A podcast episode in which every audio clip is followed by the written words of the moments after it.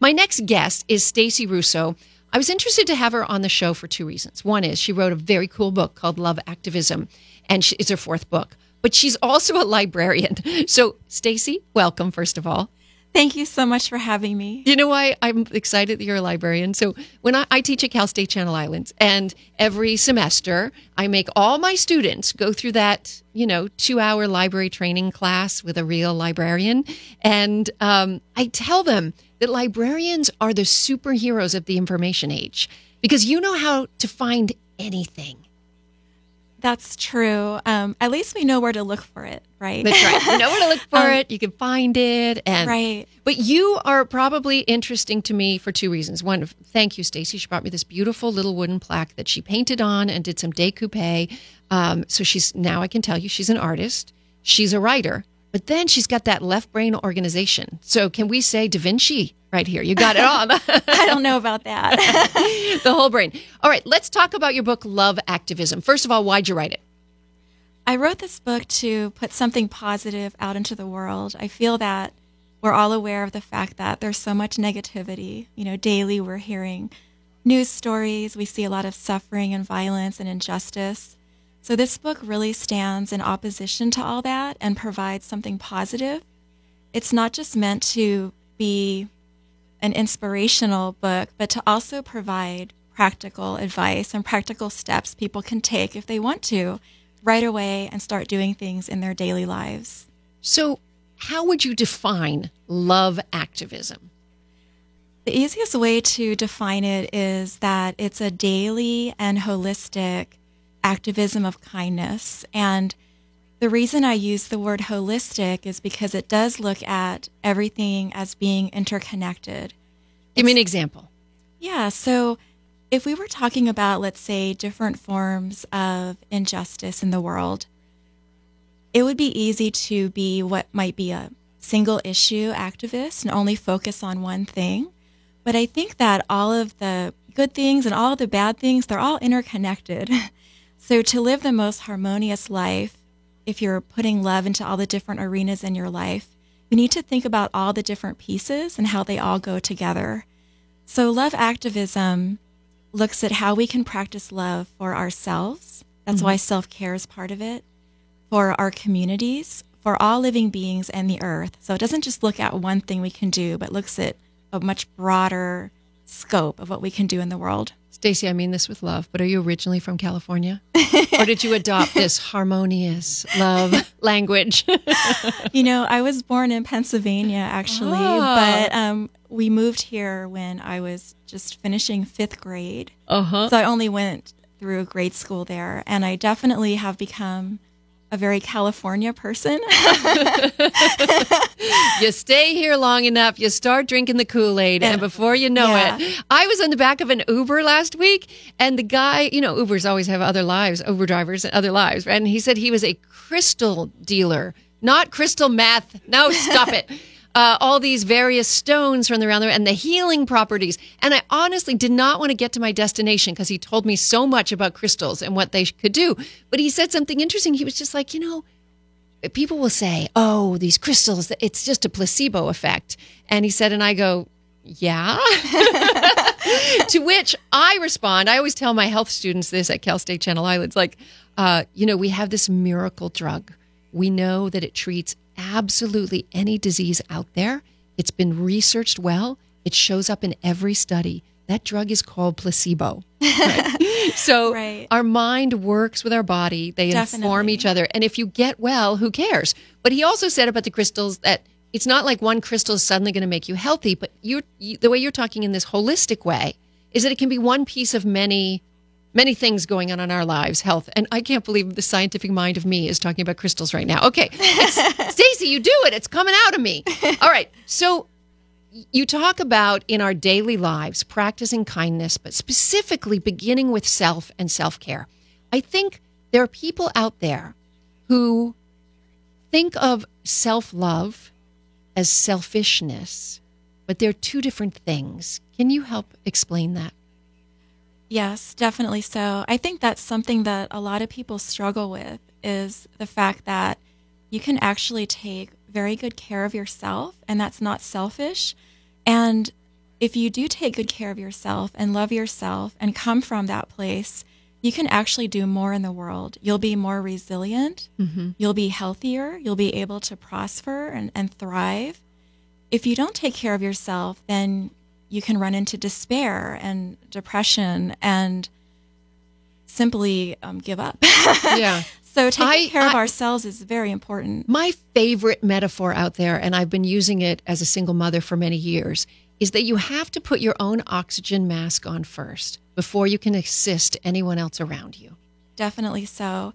I think that's important too when we think of empathy because we want to be empathetic towards other people and to help people the way to do that over our lifetime is to be taking care of ourselves while we're doing that. And then we'll always have that strength to be able to give more to others. Mm-hmm. It's kind of like when you get into a romantic relationship.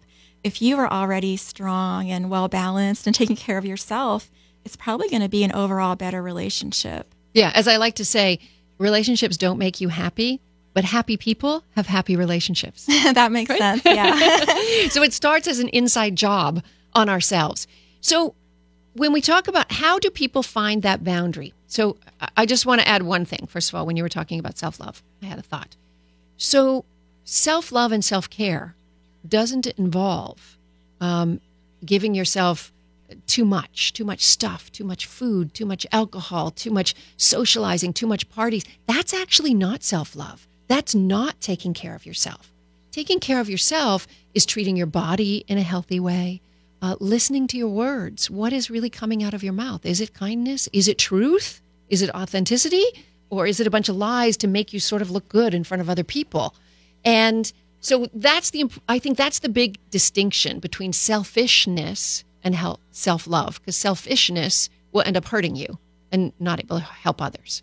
Right. And within the, the book Love Activism, I go into different elements that are part of it. So as you were saying, we start with self love and caring for ourselves, but that's really just one piece of it. Mm-hmm. So if you were to do other practices in the book, they are moving out towards your friends, your workplace, your community, you know, the environment, um, animals, whatever it is. Mm-hmm. So that's part of that holistic piece that's so important is that you don't just get stuck on only doing things for yourself, of course. Yeah. No, we are we are a species that is completely socially interconnected. And I think we are interconnected uh, literally jobs, housing, freeways, etc. But I think almost unconsciously, mentally, there's another conversation going on between every human. There's like, okay, I know I'm I'm the science gal, but I do have to say this: uh, there is a parallel universe, and that there are many conversations happening in a room, and we need each other. When we come back, let's break down your book, Love Activism, and talk about areas like service and empathy and self care and hope and creativity. I am with author Stacy Russo, and she is a professor. What do you teach? I teach library technology. I told you she's Da Vinci. Left brain, right brain. She uses it all. Uh, when we come back, I've got more with Stacy Russo. You're listening to the Dr. Wendy Walsh Show on KFI AM 640.